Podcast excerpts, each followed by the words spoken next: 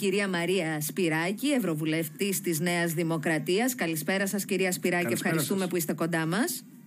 Καλησπέρα σας, καλησπέρα και στους δυο σας, εσάς κυρία Γιάμαλη, εσάς κύριε Παγάνη, καλησπέρα στους ακροατές μου. Να είστε καλά. Και τον κύριο Στέλιο Κούλογλου, Ευρωβουλευτή του ΣΥΡΙΖΑ. Καλησπέρα, κύριε Κούλογλου. Καλησπέρα σας. Καλησπέρα. Πάμε να ανοίξουμε τη Εισαγωγικό συζήτησή μας. σχόλιο. Από ένα λεπτό, ενάμιση ε, ο, η, κάθε, ο, η κυρία Σπυράκη και ο κύριος Κούλογλου και μετά πάμε στην ουσία. Λοιπόν, εσείς κυρία Γιάμαλη, κάντε το πρώτο, το πρώτο ερώτημα. Λοιπόν, πρώτο ερώτημα. Ε, ξεκίνησε η Εξεταστική Επιτροπή σήμερα, αγαπητή κυρία και αγαπητέ κύριε. Ε, προσωπικά δεν βλέπω πώς θα α, βγούνε όλα στο φως όταν είναι μονοκομματικό το Προεδρείο και όταν δεν έχει αποσαφινιστεί το ζήτημα του απορρίτου. Δηλαδή δεν γίνεται να τραβηχτούν αυτοί οι οποίοι τελικά θα καταθέσουν και να έχουν νομικές συνέπειες μετέπειτα και ε, να μην είναι σαφές αυτό από την αρχή. Μήπως τελικά δεν υπάρχει η πρόθεση να βγούνε όλα στο φως. Κυρία Σπυράκη; Φυσικά και υπάρχει πρόθεση να βγουν όλο στο φως, γι' αυτό και η κυβέρνηση, ο ίδιος ο Πρωθυπουργός, ενέργησε πάρα πολύ γρήγορα με την απομάκρυνση του επικεφαλής ε, της ΕΕΠ και με την ενίσχυση μιας ε, σειράς προνοιών που αφορούν το, την αντιμετώπιση παθογενειών ε, στην ΕΕΠ ε, και μάλιστα με την ενίσχυση της διπλής υπογραφής, πια χρειάζεται και η υπογραφή του εισαγγελέα φετών για να προχωρήσει μια νόμιμη επισύνδεση και με την ακρόαση του διοικητής της ΕΕΠ από την Επιτροπή Θεσμών και Διαφάνειας. Αυτό δεν σημαίνει όμως ότι η, η υπόθεση αυτή μπορεί να ε, χωρέσει και παραβιάσει τον νόμο. Ο μόνος ο οποίος μπορεί να δώσει απάντηση στο κορυφαίο ερώτημα και στο κέριο ερώτημα αυτής της ιστορίας είναι γιατί παρακολουθείτε, γιατί παρακολουθεί το, για να είμαι ακριβής, ο κ. Ανδρουλάκης. Και αυτός είναι ο κ. Ανδρουλάκης, ο οποίος μέχρι στιγμής θεσμικά δεν έχει πάει να ενημερωθεί, παρά το γεγονός ότι έχει κλειστεί από τον κύριο Γιάννη Πετρίτη για να συναντηθεί με τον διοικητή της ΕΕΠ και να ενημερωθεί ο ίδιος προσωπικά. Οποιοδήποτε άλλος προχωρήσει σε σχετικές δημόσιες αποκαλύψεις, καταλαβαίνετε ότι αντιμετωπίζει νομικές επιπτώσεις. Και ο νόμος είναι σκληρός, Μάλιστα. αλλά είναι νόμος και είναι ίδιος για όλους. Κύριε Κούλογλου. Λοιπόν, η κυβέρνηση προσπαθεί να συγκαλύψει το σκάνδαλο, να περιορίσει, είναι προφανές αυτό, να περιορίσει τη ζημιά σε- στις παρακολουθήσεις που ήδη γνωρίζουμε. Ε, τον Κουκάκη τον έχει εξαφανίσει, λες και δεν υπάρχει. Στην Ευρωπαϊκή Ένωση εδώ στις Βρυξέλλες υπάρχει ένα πάρα πολύ σοβαρό θέμα ότι παρακολουθούσε η κυβέρνηση έναν δημοσιογράφο για κανέναν λόγο εθνικής ασφαλείας. Αύριο ο κ. Κουκάκης δεν θα καταθέσει στην Εξεταστική Επιτροπή ε, που υπάρχει για τα κακόβουλα λογισμικά, δηλαδή το Pegasus, το Predator κτλ. Όσο δε για τον ε, Ανδροβλάκη, για πρώτη φορά ε, πραγματικά δεν περίμενα να ακούσω το επιχείρημα ότι φταίει το θύμα ε, που δεν ε, μαθαίνει ε, γιατί, παρα, γιατί παρακολουθεί το ενώ στην πραγματικότητα ε, θα έπρεπε η κυβέρνηση να δώσει εξηγήσεις όχι στο θύμα μόνο αλλά στον ελληνικό λαό να πει ποιοι είναι και εξακολουθεί και παραμένει το βασικό ερώτημα ποιοι είναι οι εθνικοί λόγοι οι οποίοι υποχρέωσαν την ΕΕΠ να παρακολουθεί τον αρχηγό ενός πολιτικού κόμματος. Αυτό πρέπει να το πει στον ελληνικό λαό ο κύριος Μητσοτάκης και όχι να κρύβεται πίσω από, ε, από μια επιτροπή ή, ή ακόμα χειρότερο να κατηγορεί τον Ανδρουλάκη Μάλιστα. ε, γιατί δεν μαθαίνουμε το, Μάλιστα. το θέμα. Κυρία και κύριε, ε, διακόπτουμε για ένα σύντομο Δελτίο δελτίο ειδήσεων. ειδήσεων. και σας ξανακαλούμε αμέσως μετά νέα για να ερωτήματα. συνεχίσουμε τη συζήτησή μας. Ευχαριστούμε πολύ. 8 λεπτά μετά τις 6 δεύτερη εκπομπής έχουμε εκλεκτούς καλεσμένους. Έχουμε ξεκινήσει τη συζήτησή μας μαζί τους. Με την Πάμε στο κυρία δεύτερο Σπυράκη ερώτημα. και τον κύριο Κούλογλου, Ευρωβουλευτή του, της Νέας Δημοκρατίας και του ΣΥΡΙΖΑ, του ΣΥΡΙΖΑ αντίστοιχα. Δεύτερο ερώτημα, κύριε Παγάνη. Λοιπόν, ε, δεύτερο ερώτημα. α, θα φύγω ε, από την. ε, ο πειρασμός είναι να, να συζητήσουμε για τα ελληνοτουρκικά. Δεν θα πάμε εκεί. Θα πάμε όμως στον δύσκολο χειμώνα που έρχεται. Και θέλω να ρωτήσω ε, την κυρία Σπυράκη αν εκτιμά ότι η κυβέρνηση έχει περιθώρια για να δώσει και άλλα βοηθήματα ή να λύσει προβλήματα τα οποία φαίνονται δύσκολα και τον κύριο Κούλογλου ε, τι θα πρότεινε, ε, τι θεωρεί ότι δεν έχει κάνει η κυβέρνηση και θα έπρεπε να κάνει ενδεχομένως άμεσα. Χθες. Ξεκινάμε με την κυρία Σπυράκη. Θα με επιτρέψετε ένα σχόλιο γιατί είναι μόλις τωρινό ε, σε σχέση με την ανακοίνωση των μέτρων του περιγράμματο Κυρία Σπυράκη, μιλάτε από hands free, με συγχωρείτε που διακόπτω. Όχι, μιλάω από ανοιχτή ακρόαση, αλλά αν θέλετε το κλείνω. Αν, αν δεν Τώρα είναι καλύτερα κόμμα. σας Με ακούμε διευκολύνει. πάντως. Ναι. Μ' ακούτε τώρα; Ναι, Καθαρά. παρακαλώ. Λοιπόν, θα με επιτρέψετε ένα σχόλιο σε σχέση με τις ανακοινώσεις που έκανε η κυρία Φοντερ Λάιεν, η πρόεδρος της Κομισιόν, για, τα- για το περίγραμμα των ευρωπαϊκών μέτρων. Θεωρώ πως χρειάζονται περαιτέρω επεξεργασία και μέχρι στιγμής δεν φαίνονται ικανοποιητικά για να καθησυχάσουν τι αγορές. Και το λέω για να έχουμε την αίσθηση ότι η κυρία Φοντολάνη θα δεχτεί πολύ μεγάλη πίεση. Ε, τουλάχιστον από το Κοινοβούλιο, από εμάς δηλαδή και από όσους ασχολούμαστε με τα θέματα της ενέργειας και τη και της μετάβασης ε, την 5η 14 Σεπτεμβρίου. Χρειάζεται δραστικά μέτρα η Ευρωπαϊκή Ένωση και όχι μέτρα που είχαν απλώ εξοφληθεί χωρίς να έχουν ε, αναλυθεί έτσι που να δείχνουν ότι θα υπάρξει δραστική μείωση του ενεργειακού κόστους. Δεν θα εξαφανιστεί το υπερβάλλον κόστος, θα το χρειωθούν τα κράτη και η Ευρωπαϊκή Ένωση. Όμως τα μέτρα χρειάζεται να είναι πολύ συγκεκριμένα και να εφαρμοστούν άμεσα. Αυτή είναι η πρώτη παρατήρηση. Η δεύτερη είναι ότι η ελληνική κυβέρνηση έχει διαθέσει περισσότερο από το 3% του ΑΕΠ και αυτό δεν το λέει η κυβέρνηση. Τώρα είναι σήμερα και η Financial Times με βάση τα επίσημα στοιχεία. Δυστυχώς, παρά το γεγονός ότι είναι τόσο μεγάλη δαπάνη και είναι η πρώτη δαπάνη στην Ευρωπαϊκή Ένωση, αναλογικά με το ΑΕΠ, τα χρήματα αυτά δεν φτάνουν.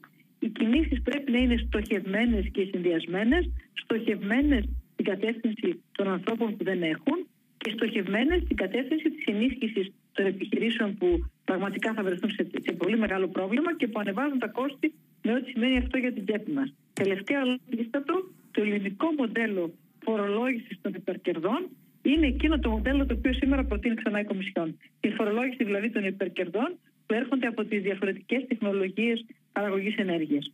Οπότε νομίζω ότι ε, η Ελλάδα έχει εξαντλήσει όσες δυνατότητες έχει. Πια πρέπει να ξαναδούμε και να δούμε εντατικά την ευρωπαϊκή λύση στο θέμα. Κύριε Κουλόγλου. Λοιπόν, η, η, ο κ. Μητσοτάκης και η κυβέρνηση θα μπορούσαν ε, απλώς να αντιγράψουν την Ισπανική κυβέρνηση. Η Ισπανική κυβέρνηση έχει πάρει ήδη μία σειρά από μέτρα. Πρώτον, ε, έχει παρακρατεί τα υπερκέρδη ε, των εταιριών ενέργειας και τα επιστρέφει υπό μορφή επιδομάτων. Δεύτερον, την προηγούμενη εβδομάδα ο Ισπανός Πρωθυπουργός ανακοίνωσε ότι το ΦΠΑ για το ε, φυσικό αέριο μειώνεται από το 21% στο 5% από τον Οκτώβριο μέχρι το τέλος της χρονιάς και βλέπουμε ε, γιατί ε, το κόστος είναι απόλυτο και εκεί. Επαναλαμβάνω, αν ήθελε κάτι να κάνει θα πρέπει να μειώσει το ΦΠΑ από το 21% στο 5%. Ε, τρίτον, έχουν υπάρξει μια σειρά από μέτρα πάλι στην Ισπανία. Παραδείγματος χάρη ε, ε, υπάρχουν για τους ε, ανθρώπους που έχουν περισσότερο ανάγκη δωρεάν ε, εισιτήρια τρένων. Τα τρένα τα χρησιμοποιούν πολύ στην ε, Ισπανία για μετακινήσεις στο, στο χώρο ε, της, της δουλειάς. Σε όλο αυτό το, το κλίμα το, δεν κάνουμε τίποτα, κάνουμε πολύ λίγα και προπαγανδίσουμε ότι κάνουμε πάρα πολλά πράγματα και με ύφος κιόλας συμμετέχει και μιμείται ο κ. Μητσοτάκης στην κυρία Φόντερ Λέγεν που πράγματι σε αυτό συμφωνώ με την κυρία Σπέρα και τα μέτρα που ανακοίνωσε σήμερα είναι ε, ασπιρίνες ε, πονοκεφάλου για ένα πολύ μεγαλύτερο ε, πρόβλημα που θα ζήσουμε το χειμώνα. Εδώ λέμε ότι το χειμώνα θα είναι ο πρωτοφανής κτλ. Και, τα και τα μέτρα που παίρνονται δεν, δεν, δεν ανταποκρίνονται σε αυτό το, την πολύ μεγάλη ανάγκη. Μάλιστα. Μάλιστα, να πάμε και στο άλλο μεγάλο θέμα των ημερών, ε, αγαπητή κυρία και αγαπητέ κύριε, που δεν είναι άλλο από το θέμα του εκλογικού νόμου. Ε, έχει ανοίξει μια συζήτηση για την ε, αλλαγή του. Υπάρχει και μια αντίδραση από αρκετούς συνταγματολόγους για το γεγονός ότι δεν μπορεί να αλλάξει ένας νόμος ο οποίος δεν έχει εφαρμοστεί ακόμη. Κυρία Σπυράκη, πολλοί λένε ότι εργαλειοποιείται ε, από την ε, κυβέρνηση ο εκλογικός νόμος επειδή υπάρχει μια δεδομένη φθορά ε, σε αυτή την περίοδο. Τι λέτε εσείς; Ότι η σταθερότητα είναι το μείζον σε αυτή την υπόθεση και η σταθερότητα είναι εκείνη που θα κρίνει και την πορεία και την ευημερία της χώρας για την επόμενη δεκαετία. Η οποιαδήποτε αλλαγή του εκλογικού νόμου, κυρία Γιάμαλη, κύριε Παγάνη δεν, και κύριε Κούλογλου, δεν αφορά την Νέα Δημοκρατία που είναι πρώτο κόμμα και με μία ή δύο εκλογικές αναμετρήσεις θα κυριαρχεί πολιτικά και εκ των πραγμάτων θα είναι η, η κυβέρνηση την επόμενη φορά. Αφορά όμως τη χώρα. Η επενδυτική βαθμίδα. Ο τρόπος με τον οποίο η χώρα θα γίνει ελκυστική σε, σε επενδύσεις και νέες δουλειές. Ο τρόπος με τον οποίο θα πορευτεί η, η, η γενιά μας και κυρίως η επόμενη γενιά, γιατί εμείς είμαστε και στο τέλος του εργασιακού μας βίου, είναι κρίσιμος κομμάτι για την επόμενη δεκαετία και από αυτό εξαρτάται η σταθερότητα της χώρας. Άρα η οποιαδήποτε αλλαγή του εκλογικού νόμου που είναι πάντα στα χέρια του Πρωθυπουργού δεν είναι εργαλείο, είναι ένας καταλήτης που θα οδηγήσει σε μια πιο σταθερή κατάσταση. Όσο για, το, για τη συζήτηση περί εργαλειοποίησης, νομίζω ότι ε, όταν ο κύριος Τσίπρας έχει κυβερνήσει συνολικά 4,5 χρόνια, έχει πάρει δύο φορές την Πρωθυπουργία, με τον εκλογικό νόμο που έδινε 50 έδρες μπόνους στο πρώτο κόμμα. Και όταν είδε με βάση τις δημοσκοπήσεις εδρεωμένη την ήττα του και με, αποφάσισε να αλλάξει τον εκλογικό νόμο και να κάνει απλή αναλογική, δεν νομίζω ότι έχουμε καλύτερο παράδειγμα εργολιοποίησης στην τελευταία δεκαετία από αυτό για τον εκλογικό νόμο. Κύριε Κούλογλου. Λοιπόν, ε, ε, υπάρχει ένα ιστορικό ανέκδοτο, μια ιστορική διοίκηση, ότι ο Κωνσταντίνος Μητσοτάκης, ο πατέρας του Πρωθυπουργού, αντιμετώπιζε ένα παρόμοιο θέμα και είχε δεχτεί μια αντίστοιχη πρόταση από τους ε, ε, δικούς του ανθρώπους το 1993, ε, όταν ε, εν ώψη των, των εκλογών, που φαινόταν να χάσει η Νέα Δημοκρατία ε, τις εκλογές, έπρεπε, το προτείναν να αλλάξει τον εκλογικό νόμο τελευταία στιγμή. Ε, τότε ακόμα δεν υπήρχε η ρύθμιση ότι ο εκλογικός νόμος εφαρμόζεται μετά από τη, με, με τη μεθεπόμενη αναμέτρηση, άρα μπορούσε να επηρεάσει το, άμεσα το εκλογικό αποτέλεσμα. Ο Κωνσταντίνος Πιτσοτάκη απάντησε τότε ότι ο κύριος ε, εγώ καραγκιόζης δεν γίνομαι.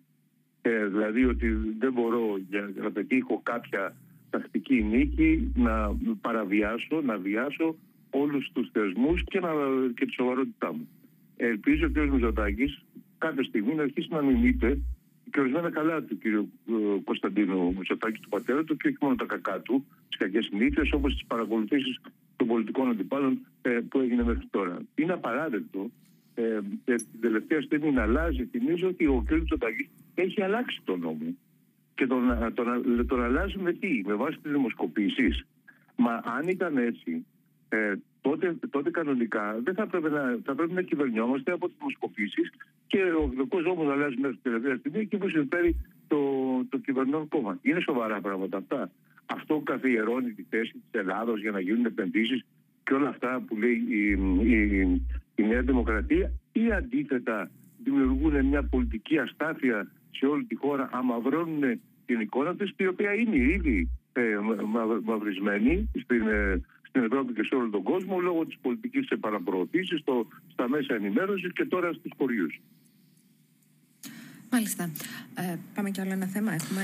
Αν έχουμε περιθώριο χρονικά, έχουμε, έχουμε για ένα, για ένα ναι, ακόμη ένα θεματάκι. Λοιπόν, να πάμε στην Τουρκία, να πάρετε το λόγο, κύριε Βαγάνη, αφού σας αρέσει. Όχι, δεν μου αρέσει. Απλώς θέλω να πω το εξής. Ε, θα ξεκινήσω από τον κύριο Κούλογλου τώρα. Ε, θυμάμαι ότι υπήρξαν ε, ενστάσεις, μάλλον προβληματισμοί από την, ε, από την πλευρά του ΣΥΡΙΖΑ Προοδευτική Συμμαχία όταν έγινε η συζήτηση για την ε, διμερή συμφωνία με το Παρίσι. Βεβαίως, ανάλογοι ήταν οι προβληματισμοί όταν έγινε η συζήτηση κοινοβουλευτική για την συμφωνία με τις ΗΠΑ. Θεωρείτε ότι οι εξελίξεις μπορεί να δείχνουν ότι θα έπρεπε ο ΣΥΡΙΖΑ Προεδρική Συμμαχία να έχει διαφορετική στάση στις ε, δύο αυτές ψηφοφορίες, κύριε Κούλογλου; Εννοείται το θέμα των, ε, των εξοπλισμών τώρα, έτσι. Δεν εξοπλισμών και την αμυντική συμφωνία. Την αμυντική συμφωνία ναι, και με τις ΗΠΑ ναι, και με το Παρίσι, με τη Γαλλία. Ναι. Ωραία. Ε, κοιτάξτε να δείτε η, η χωράγηση της χώρας είναι απαραίτητη.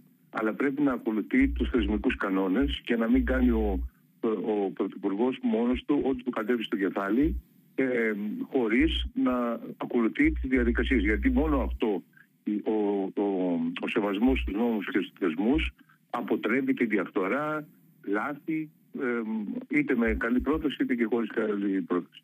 Όπως ξέρετε, για αυτές τις διαδικασίες, δηλαδή την αγορά νέων εξοπλισμών, όπως επίσης και τη σύναψη συμφωνιών, απαιτούνται ορισμένες διαδικασίες. Καταρχήν, ο στρατός προτείνει και η αεροπορία, στην συγκεκριμένη περίπτωση το ναυτικό, ότι τι χρειάζεται. Αυτό περνάει από πέντε επιτροπές. Μετά στη συνέχεια πάει στην, ε, στην, στην αρμόδια επιτροπή τη Βουλή και συζητείται. Ύστερα πάει στο ΚΙΣΕΑ, ύστερα πάει στο Υπουργικό Συμβούλιο και στο τέλος αποφασίζει ο Πρωθυπουργός. Ο κύριος ο Μητσοτάκης παρέκαμψε όλα αυτά και αποφάσισε μόνος του να αγοράσει αεροπλάνα και φρεγάτες και τα λοιπά χωρίς να έχει γίνει μια σαφής εκτίμηση των πραγματικών αναγκών της χώρας. Εκεί επικεντρώθηκε η κριτική στο, στις ε, αποφάσεις αυτές και νομίζω ότι αυτή η κριτική είναι απόλυτα δικαιολογημένη. Κυρία Σπυράκη, εσείς εκτιμάτε ότι θα μπορούσε η κυβέρνηση να παραγγείλει λιγότερα απλικά συστήματα; Περίμενα περισσότερη αυτοκριτική από τον κύριο Κούλογλου, ειδικά για το θέμα αυτό των συμφωνιών με τη Γαλλία και τις ΗΠΑ, δεδομένου ότι πριν περάσει λίγος καιρός, αυτές οι συμφωνίες αποδίδουν και αποδίδουν στην πράξη. Η αποτρεπτική ικανότητα της χώρας είναι πάρα πολύ ενισχυμένη και σε αυτές τις περιπτώσεις, γιατί δεν θα καταφύγω σε κοκορομαχία, χρειάζεται νέο εθνικό μέτωπο, ειδικά από τα κόμματα του Δημοκρατικού Τόξου, τα οποία έχουν ασκήσει διακυβέρνηση. Επ' αυτού λοιπόν μια λέξη αυτοκριτικής θα ήταν νομίζω καλύτερη από το να επιστρέφουμε σε, σε εκείνο το τεράστιο λάθος που έκανε κατά τη γνώμη μου το κόμμα της αξιωματικής αντιπολίτευσης, δείχνοντας ότι δεν μπορεί να συμπορευτεί με, το, με την κυβέρνηση σε κεντρικές επιλογές. Η κεντρική επιλογή του ανήκουμε στη Δύση, η κεντρική επιλογή της στρατηγικής συμμαχίας με τη Γαλλία, η κεντρική επιλογή της στρατηγικής συμμαχίας με τις ΗΠΑ είναι νομίζω αυτές που, που έδωσαν μεγαλύτερη ένταση στην αποτρεπτική μας ικανότητα. Όπω θα περίμενα και μεγαλύτερη αυτοκριτική στο θέμα των παρακολουθήσεων, ειδικά μετά τη δημόσια παραδοχή του κ. Ρουμπάτη ότι υπάρχει ε, ζήτημα με τον κύριο Πιτσιόρλα και τα ερωτήματα που ο κ. Πιτσιόρλα έθεσε γιατί παρακολουθούνταν από τον Αλέξη Τσίπρα, όπως και από τον πρώην Γενικό Γραμματέα του Υπουργικού Συμβουλίου, τον κ. Σαγιά. Κοιτάξτε, η ιστορία της παθογένειας της ΕΕΠ, όπως αυτή τα τελευταία χρόνια, δείχνει μόνο ένα δρόμο. Τα κόμματα πέραν της συζήτηση για την υπόθεση Ανδρουλάκη, να καταθέσουν προτάσεις για την αντιμετώπιση αυτών των προβλημάτων. Και νομίζω ότι τουλάχιστον στα βασικά, στο, στο ενιαίο μέτωπο θα πρέπει, στο εθνικό μέτωπο θα πρέπει να εμφανιζόμαστε τουλάχιστον ότι συνομιλούμε και μπορούμε να κάνουμε συμπληρωματικές προτάσεις. Έχει για μένα σημασία γιατί μας βλέπουν και μας ακούν καιρός που είναι. Μάλιστα. Να ευχαριστήσουμε θερμά και την κυρία, κυρία Σπυράκη, Σπυράκη, Ευρωβουλευτή της Νέας Δημοκρατίας, και τον, και τον κύριο Κούλογλου, Ευρωβουλευτή του ΣΥΡΙΖΑ. Κύριε, ευχαριστούμε για την ενδιαφέρουσα συζήτηση. Να είστε καλά. και ε, Ευχαριστώ και εγώ. Καλή συνέχεια. Να είστε καλά, να είστε καλά.